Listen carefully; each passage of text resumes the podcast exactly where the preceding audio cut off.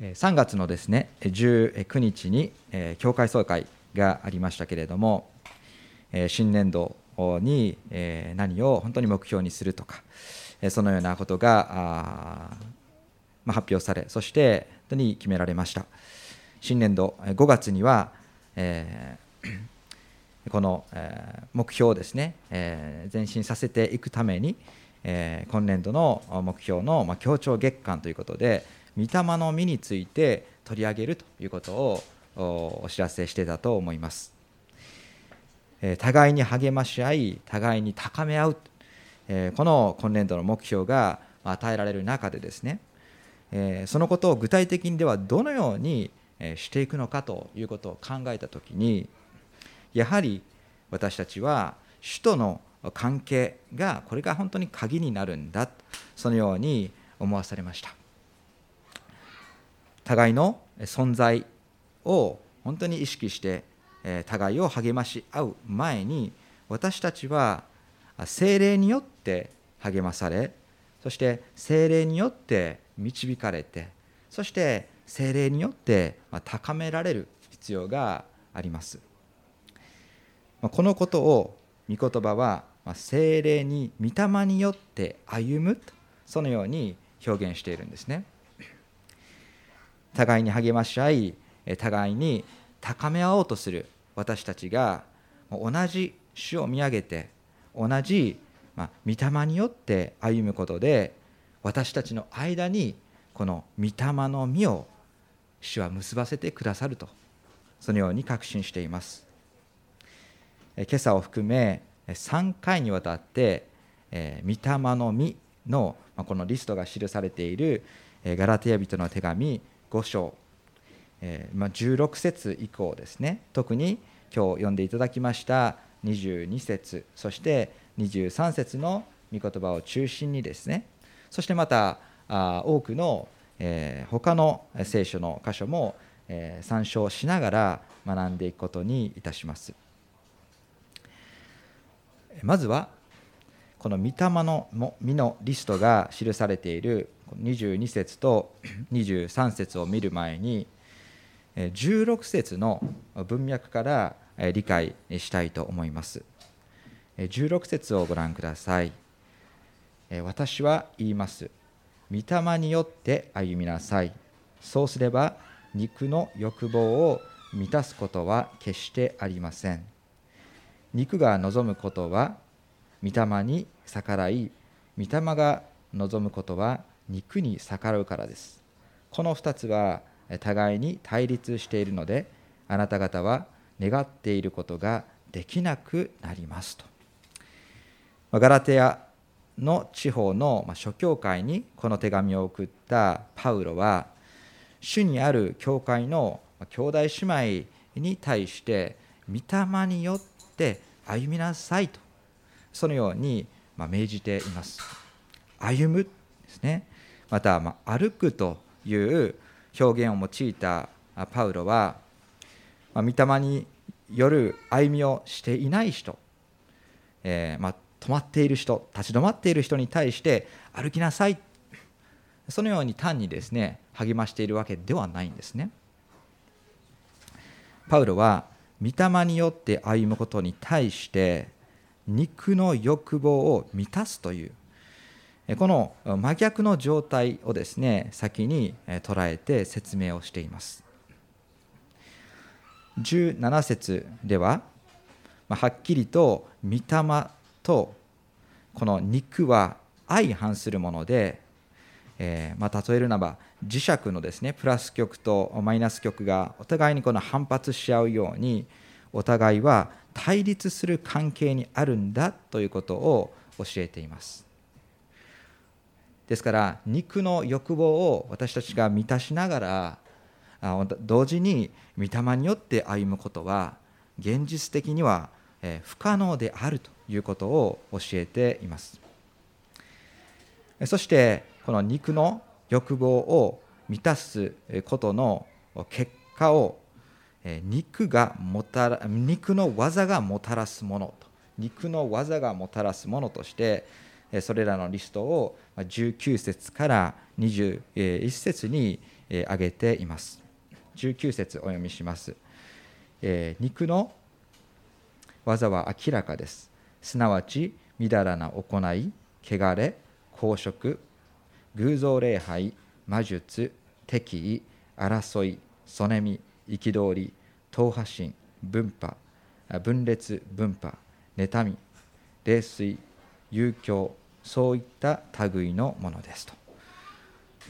あこのようにあるように、まあ、そういった類のものですのでこれ以上にもまだ肉の技がもたらすものの種類があるということだと思いますね。そしてこれらの肉の技がもたらすものに対して22節から今度御霊の実のリストが挙げられていきます。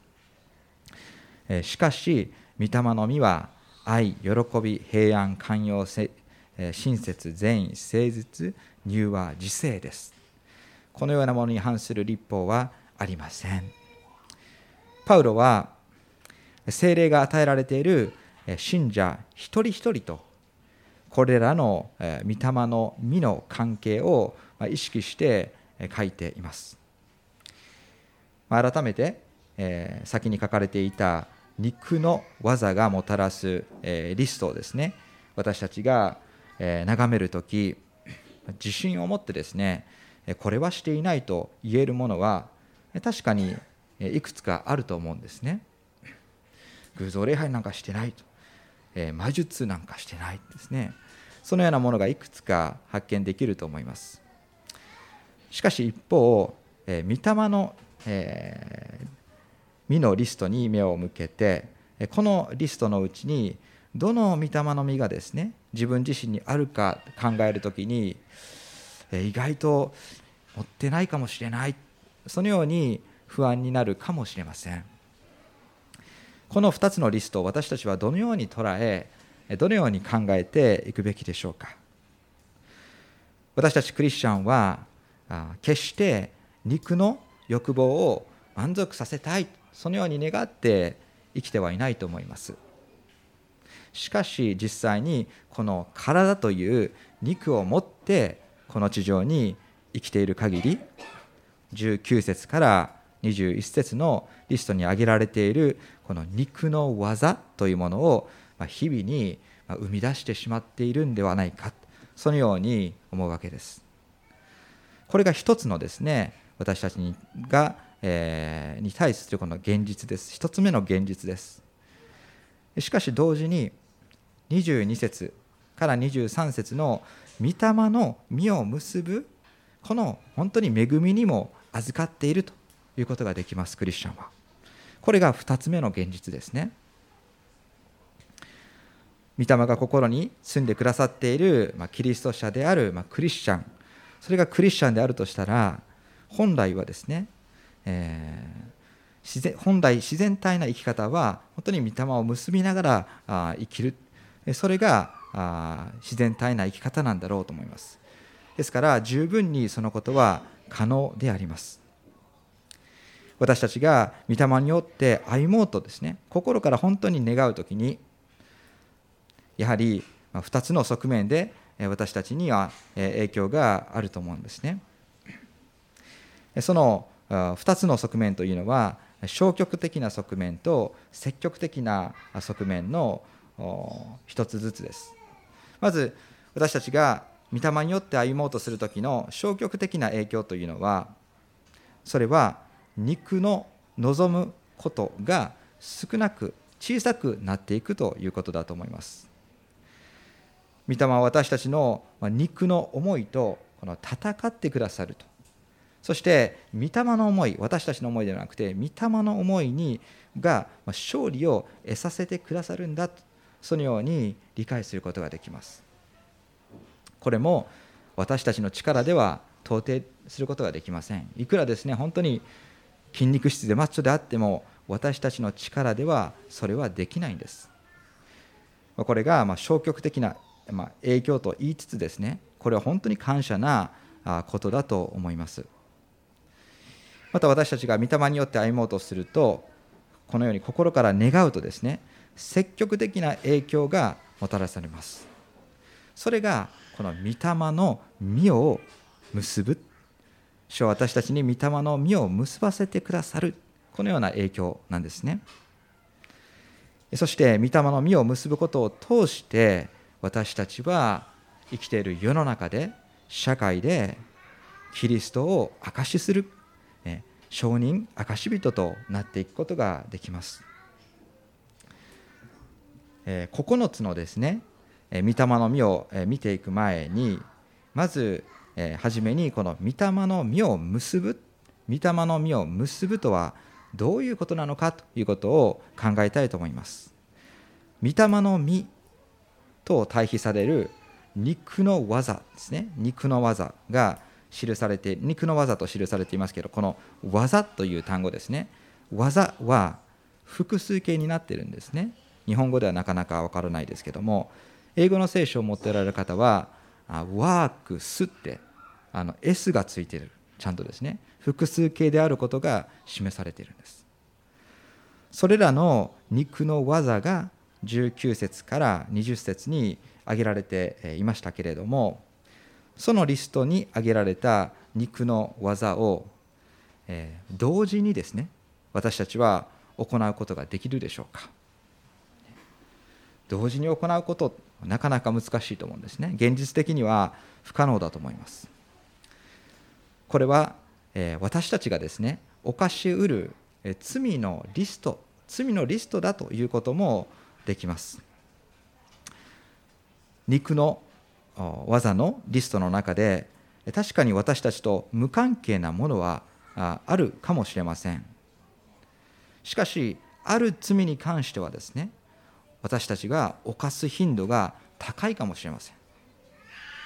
頻度が高いということは意識的にその罪にとどまり続け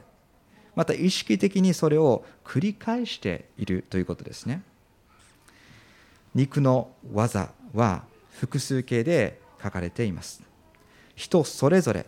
の弱さがあるのでこの個別の罪の犯し方って言ったらおかしいですけども本当にそれぞれの罪があるという現実がここから分かります。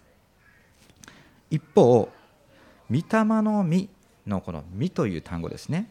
これは複数形ではなくて単数形で書かれてるんですね。英訳聖書のこのフルフルーツこのフルーツじゃなくてフルートとですね単数形であるということを強調しています。御霊の実は別々のものではなくてあくまでも一つのものであるということができるんです。一つのもの。別々の人が何か専門的にですねそれぞれの種類の実を結ぶ。あなたは愛担当あなたは忍耐担当とかですねそういうことではなくて一人の人がそのリストにあるようなたくさんの実をですね結ぶことができるということなんですね。少なくともこの9つ挙げられた全ての実を同時に結ぶこともできるんです。言い方を変えると御霊の実は罪のようにですね 選んで犯すことができないんですね。例えば1週間のこのカレンダーを開けてですね月曜日は、え、私は親切を示そうと。そして火曜日は、えー、ちょっと忍耐が必要だから忍耐を持とうそして金曜日あたりに誰か、ね、愛そうそのようなことはそのような計画して私たちは御霊の実を結ぶではないんですね。計画できないんです。御霊の実とはあらゆる状況においてその状況にふさわしい実をですね結ぶことができるようにたくさん種類があるわけです。しかしこの別の種類であっても同じ一つの実同じ一つの御霊の実なんですね。そのように覚えられています。そして御霊の実も23節の最後このようなものですとあるように9個だけには決して限定されていないことが分かります。このようなもの。しかも最初の方に書かれているものが霊的に優れているということもできないんですね。むしろ一つのこの霊、御霊の実がさらに別の別の種類の霊的な実を生み出すこともあると思います。また9つの御霊の実のそれぞれのつながりが一つをですね際立たせるっていうこともあると思います。知り合いのクリスチャンの方でですね私たちが知っているクリスチャンの中で本当に素晴らしいクリスチャンと私たちが尊敬する人がいるかもしれません。その人のことをですね他の人の他の人に紹介するときにですね例えばこんな紹介をするかもしれません。誰それは本当にですねいつも喜んでいる人なんですと。いつもニコニコして誰か誰からも好かれ、えー、周りの皆を本当に笑顔にするそういうですね、えー、喜びに満たされている魅力がある人なんですと、えー、その人に見られる御霊の実は確かに喜びかもしれません。しかしそのような人は神様に対して人に対して誠実でもあると思うんです。寛容でもあると思うんです。そして自制をよく働かせている人ではあると思うんですね。皆から尊敬されて慕われるクリスチャンというのはこのように多くの実をですね実際に結んでいる人だということができます。ですから私たちが御霊の実のリストを見るときにこれはあるかなこれはないかなこれは持っているかな？これに関しては持っていない。そのようにですね考える必要はないんですね。むしろ全部結ばせてください。全部結ばせてくださいと神様に祈り求めることが必要なんだとそのように思わされます。パウロがこの御霊の実という時に、えー、実とは当然ですね自然界に存在する木の実ここら辺にも木がたくさんありますけども、えー、実を結ぶ木をですね想像していたと思います。その木が実を実らせる姿と、えー、信仰者の生き方をですね、えーまあ、それを例えていると思うんですね。旧約聖書の中特に詩篇に、えー、この信仰者の生き方を多くの実を実らせる木として例えている有名な箇所があります。皆さんもご存知だと思いますけども詩篇のですね一編なんですね。詩篇の一編を、えお開けください。詩篇の一編の一節からですね三節。有名なところですけれどもこのようにありますね。幸いなことよ。悪しき者の計りごとに歩まず罪人の道に立たずあざける者の座につかない人。主の教えを喜びとし昼も夜もその教えを口ずさむ。その人は流れのほとりに植えられた木。時が来ると実を結びその葉は枯れずなすことそのなすことはすべて栄える。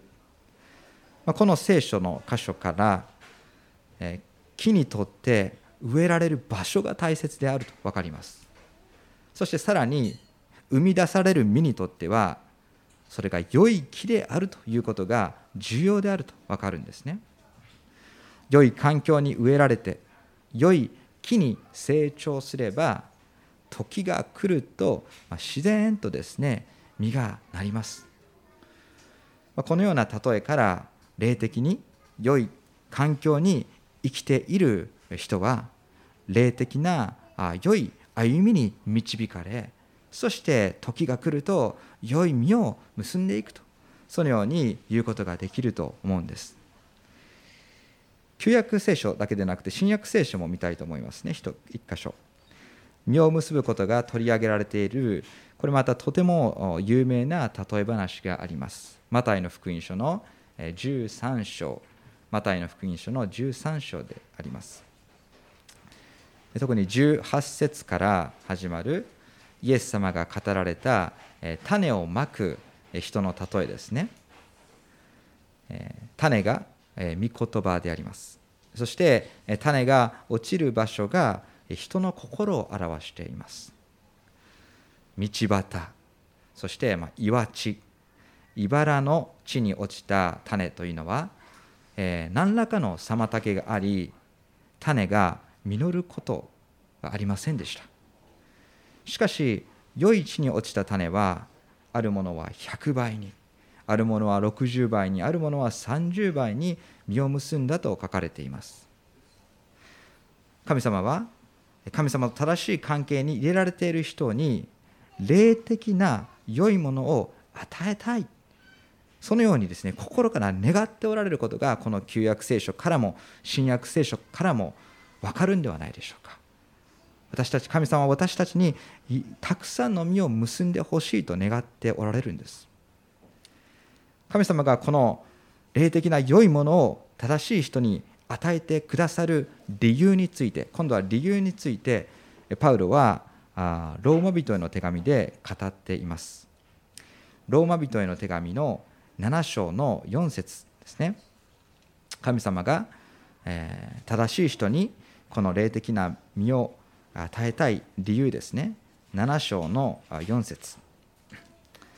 お読みします。ですから兄弟たちよあなた方もキリストの体を通して立法に対して死んでいるのです。それはあなた方が他の方すなわち死者の中からよみがえった方のものとなりこうして私たちが神のために実を結ぶようになるのです。神のために実を結ぶようになるのです。神様は私たちが霊的な実を結ぶことを願っておられますがそれは私たちのためではなくて神様のために実を結ぶんだということです。なぜならばその結んだ実を携えて私たちが神様を礼拝しそしてその実を通して私たち自身を主に捧げることができるからなんですね。えー、もう一箇所開きます。ヘブル人への手紙の13章。ヘブル人への手紙の13章の15節ここには神様への礼拝とこの霊的な実の関係が美しく語られています。ヘブル13の15それなら私たちはイエスを通して賛美の生贄皆の皆をたたえる唇の果実を絶えず神に捧げようではありませんか？賛美をもって神様をたたえ褒めたたえ主に、えー、本当に祈りその礼拝を捧げる時私たちの霊的な私たちは霊的な実を結んでいる。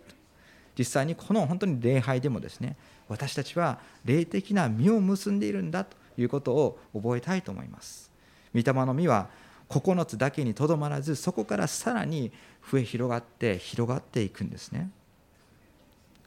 パウロはまたあ兄弟姉妹に対してですね、えー、捧げることに対してこれを実と呼んでるんですね。どういうことでしょうか。ローマ人への手紙に戻ってください。ローマの15章です。ローマの15章。28節。これはすごく、えー、珍しい箇所ですけれども15章のですね28節このようにあります。えそこで私たちはそのことを済ませ彼らにこの実を確かに渡してからあなた方のところに行ってイスパニアにも行くことを決めました。この実というのは何でしょうか？27節の最後見てください。物質的なもので彼らを彼らに奉仕すべきですとあるんですね。この物質的なものを送る。まあ、ここではおそらく、まあ、献金だったと思うんですけれどもそれをパウロは「身」と呼んでるんですね。私たちはそのことを済ませ彼らにこの身を確かに渡してからこの献金を渡した。それが身であるとパウロが言ってるんです。私たちが兄弟姉妹の間でですね物質的なものを分かち合う時それが捧げる人の霊的な身である、え、霊的な身を結んでいるんだ。そういうように、え、理解することができます。さらにですねあの、え、バブテスマのヨハネは悔い改めをですね導いた人ですけれども悔い改めも霊的な身だとそのように捉えているんです。マタイの福音書の3章8節。マタイの福音書8章3章8節聞いてください。それなら悔い改めにふさわしい身を結びなさい。悔い改めにふさわしい身を結びなさい。礼拝が身であり捧げることが身でありそして悔い改めることも身であると考えるとき神様はやはり私たちが多くの常に多くの身を結ぶように願っておられる。そのように分かるんですね。そこで、えー、ガラテヤ人への手紙の5章にやっと帰ってきます、まあ、特にこの9つある身を取り上げていきます。今日は全部をすることができませんけれどもこの9つの霊的な御霊の実が特徴的なことはですね9つとも全て性質とか特質を表しているということなんです。それに対して今見たですね礼拝すること捧げること悔い改めることは行いを伴った身でした。しかしこのガラテヤ人のところは性質とか特質を表す身であります。ですから性質も特質もそして行いもどちらもですね大切であるということが分かります。良い行いは、ね、正しい性質がないと正しく表されませんよね。正しい性質がないのに何か無理やりすると、ね、どうなりますか？それは偽善ってなりますね。それはもう中身がない形だけのパフォーマンスになります。反対に中身のことだけですねいろいろ言って実際には何も行動しない。何も行動に移さなければそれは立法主義になります。私たちは偽善的であっても立法主義で的であってもいけません。この9つの実の御霊の実の特質を私たちのうちに結んでいけばですね自然と良い礼拝者になり自然と良い、ね、捧げる献身者になりそして心から悔い改めるものへとなっていくということです。今朝は、えー、9つの特質のうち初めの2つだけを取り上げてそれぞれの特質について、えー、またその実が実際に、えー、行いとなって現れているですね要例を見ていきたいと思います。今朝は愛と喜びこの2つだけです。先ほど御霊の実は順番は関係ないと言いましたけれども一番初めに記されているこの愛に関してだけはですね一番に初めに来るべくして意識的に先頭に書かれているんですねなぜならば愛とは全てにおいて一番勝っている御霊の実であることは間違いないからです第一コリント人への手紙の13章を開けてください。しばらくここを開けえーることになります。13章。コリント人の手紙の第一13章、ここはですね、愛の特質について、愛の性質について書かれています、教えています。この愛は人から生まれる愛ではなくて、いわゆるアガペーの愛、神の愛として記されているんですね。確かに人から生まれる愛があります夫婦間の愛がありますまた友人間の愛がありますそしてまた性的なですねその愛もある。このような存在も確かに聖書の中にですねそれぞれ存在が認められていますけれどもその中でもこの神の愛は一番優れた愛なんです。それだけでなくてですね信仰希望といういつまでも残る信仰者に、信仰者の代表的な霊的特質においても信仰希望愛。その中で一番優れているのはやはり愛であると。13章の一番最後13節に記されています。聖書は愛についてやはり別格に取り上げているわけですね。これら9つの御霊の実を見ていきますけれどもできるだけ同じような捉え方をしていきたいと思います。まず第一にその特質について。特徴ですね。聖書がどのようその実をどのように定義しているのかということ。そして2つ目に要例を見ていきます。その御霊の実がでは実際にどのように使われていくのか。では9つの御霊の実の中で一番初めに記されているこの愛の特質を考えていきます。つまり愛はどのようなものか。聖書は愛をどのように定義しているんでしょうか。その愛の定義というのは感情が前提になってはいないんですね。しかし御霊の実である愛に関して言えばこの感情というものは本当に、少しも触れられていないんです。愛の特質について学ぶことができる聖書の箇所としてやはりこの13章コリントの13章は外すことができないんですね。パウロが愛をどのように捉えているかそのそのことがずっと書かれているんです、えー1節からまず3節をですね、え読み上げていきます。たとえ私が人の威厳や見つかりの威厳で話しても愛がなければ、えー、騒がしい奴隷やうるさいシンバルと同じです。たとえ私が予言の賜物を持ち、あらゆる奥義、あらゆる知識とに通じ、たとえ山を動かすほどの完全な信仰を持っていても、愛がないなら私は無に等しいのです。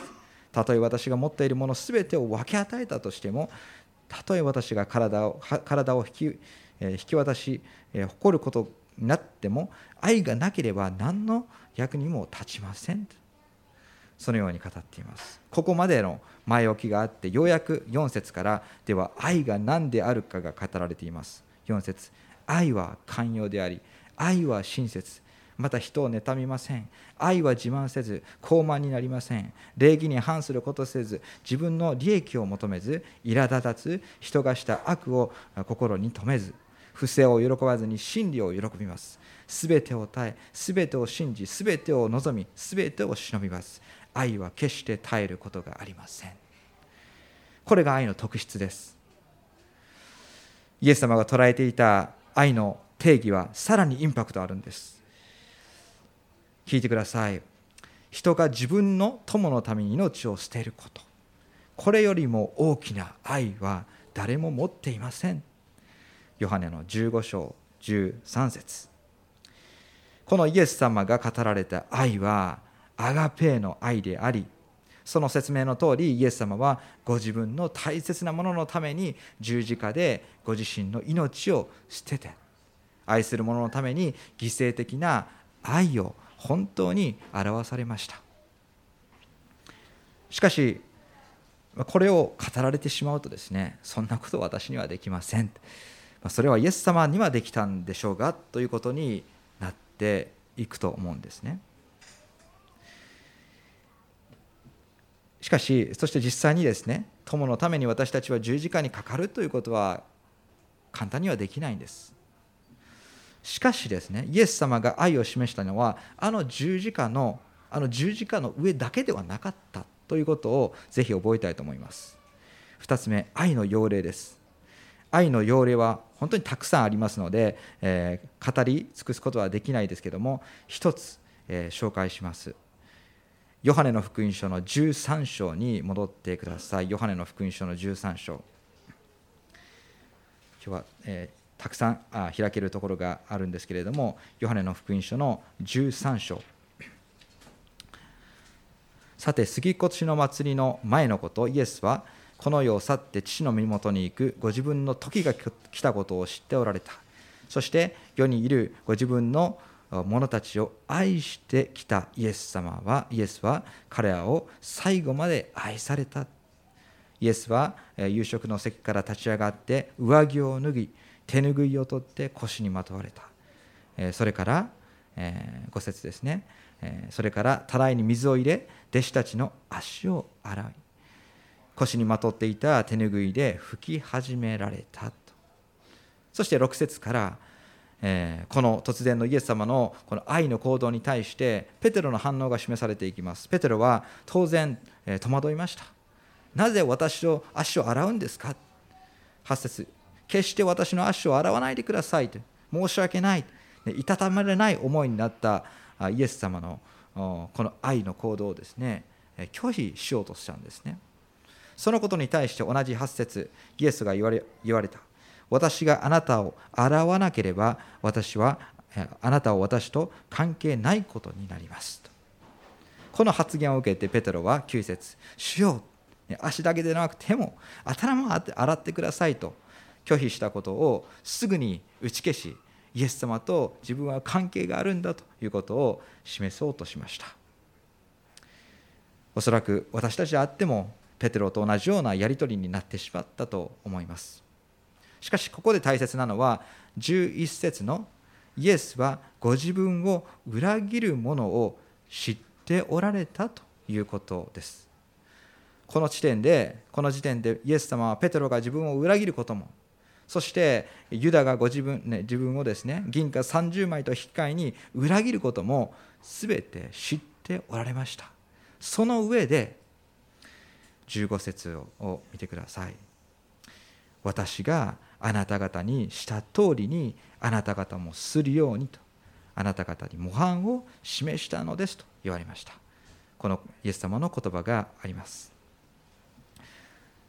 御霊の身の中で一番初めに挙げられそして信仰よりも希望よりも価値があるこの神の愛を実際に弟子たちも示すことができるのだとこの具体的な一つの模範をですねイエス様が彼らに示されたんです。もし神の愛が感情に基づいているものだとしたら裏切るもの裏切ると分かっている相手に対して愛を示すことができるでしょうか？しかし神の愛は逆に知っていたとしても、ね、示すものであるんです。まさにコリントの13の5章13章5節で自分の利益を求めず苛立たず人がした悪を心に留めない。このような愛の実を、ね、心に結ぶ時にですね実、えー、犠牲的な愛の行動を私たちがすることができると思うんです。そして人に愛を示すということはキリストの十字架の愛によって救われた全てのキリスト者に同じようにする同じようにするということが命じられているんですね。えヨハネの13章のずっと言っていただいて34節ですね。34節。このようにあります。私はあなた方に新しい戒めを与えます。互いに愛し合いなさい。私があなた方を愛したようにあなた方も互いに愛し合いなさい。互いの間に愛があるならそれによってあなた方は私の弟子であることすべての人が認めるようになります。これはすべての人に対してすべてのクリスチャンに対して言われている命令です。2つ目の身として喜びを見たいと思います。では御霊の実の2つ目に記されている喜びとは何でしょうか？喜びの特質とはどのようなものでしょうか？御霊によって歩む時に御霊がその人のうちに結ばせてくださる喜びというのはやはり感情が前提にはなってないんですね。環境や状況によって左右されるものではないということです。まあ、普通はこの喜びはそれこそ環境や状況によって生み出されるものであると普通は理解していますね。しかし御霊の実はそれとは別それ以上のものであります。御言葉が教える喜びが何であるか十分に捉えられていなければ、ね、嬉しいという感情と、まあ、喜びということがですね混同されてしまうと思うんですね。嬉しいという感情は、え感情そのものですね。嬉しい感情はなる嬉しい感情になるのはほとんどの場合外からの影響がもたらされる時です。例えば誰かに何かプレゼントをもらった時、まあ、嬉しいという感情になります。試験や、ね、資格に合格した時、ね、嬉しいという感情に包まれます。何か自分の感情がプラス方向に動く時にしか嬉しいという感情にはならないんですね。しかし喜びとは嬉しさのようなこの水面を漂うようなものではなくてもっと下。例えるならばこの波の影響を受けてないですね。海底、ねえー、海の下に存在するようなもの。これが喜びだと思うんです。それは常に喜ぶ常に覚えることができるこの満足そして安定ということもできると思います。この喜びの特質を示している旧約聖書の記事があります、まあ、ネヘミヤ記の8章10節ネヘミヤ記。聞いていただくだけでも結構です。ネヘミヤの8章10節。そこを見ていただくとそこにですね主を喜ぶことはあなたの力だか力だまあ、この賛美にもありますね。主を喜ぶことはあなたの力だからだとあります。この文脈を少し見るとこのバビロン保守から帰ってきた民はですね生活が整わない中、ねえー、本当に神様の言葉が開かれたとしてもただ、ね、悲しみに打ちひしがれてたんです。何も生活が整ってないじゃないかと。ですから、まあ、悲しんではならないとここで、えー励まされているんですね。聖なる日であるから悲しんではならないと。イスラエルのために霊的な現実を捉えさせようとしています。そして主を喜ぶことはあなた方の力だからだとそのように続いていくわけです。私たちが置かれている全ての状況や境遇を全てご存知である神様を私たちが知っていること。それが喜びであるとここで教えています嬉しさのように外から入ってくるものではなくてむしろ私たちの内側から溢れ出るものそれが喜びなんですね嬉しさがこの世の環境や状況に左右されるとすれば喜びは聖なる神様のこの現実に基づくものであるので決して動かされることはありません。そしてこの喜びとは私たちの救いと直接関わって結びついているんです。救われたことの現実を本当に感謝しそしてこの救いはいかなる状況においても私たちから取り去られることがないということをですね信じる時私たちの内側からですね喜びの実が結ばれていくんです。そしてそれは魂の満足。そして魂の安定へとつながっていく。最後に要例を見たいと思います。もちろんこの喜びの究極の模範を示してくださったのは主イエス様救い主イエス様なんです。人類の罪を救うことに対してイエス様は凄まじいこの重圧を抱えられ押しつぶされそうになりました。あのゲッセマネの祈りを思い出してください。私は悲しみのあまり死ぬほどですと言われたイエス様でした。しかしそれでも父なる神を信頼する信仰のゆえにそして死に打ち勝って人に救いをもたらすというこの使命感のゆえにイエス様は歩まれたんです。その時の姿をですねヘブル人への著者はこのように言っています。12の2この方はご自分の前に置かれた喜びのために恥ずかしめをもろともせずに十字架を忍び神の御座の右に着座されたのです。ご自分の前に置かれた苦しみではなくて喜びなんですね。それは内側からイエス様の内側から溢れ出たものだと本当に思います。そして愛がそうであったように喜ぶことも聖書は私たちに命じています。有名な箇所です。ピリピ4章4節。いつも主にあって喜んでいなさい。いつももう一度言います。喜びなさい。確かに私たちの人生には大きな波が押し寄せてきます。地震のように足元から崩れるような大変なことがに巻き込まれる状況になるかもしれません。しかしたとえそのような状況に置かれたとしてもいやそのような状況に置かれた時こそ私たちのうちに住んでくださっている御霊が働いてくださるんです。そして私たちの本当に預かっている永遠の救いの現実をですね私たちに思い起こしてくださる。そして内側から喜びという御霊の実を結ばせてくださるんです。今日は9つの御霊のうち実のうち2つだけを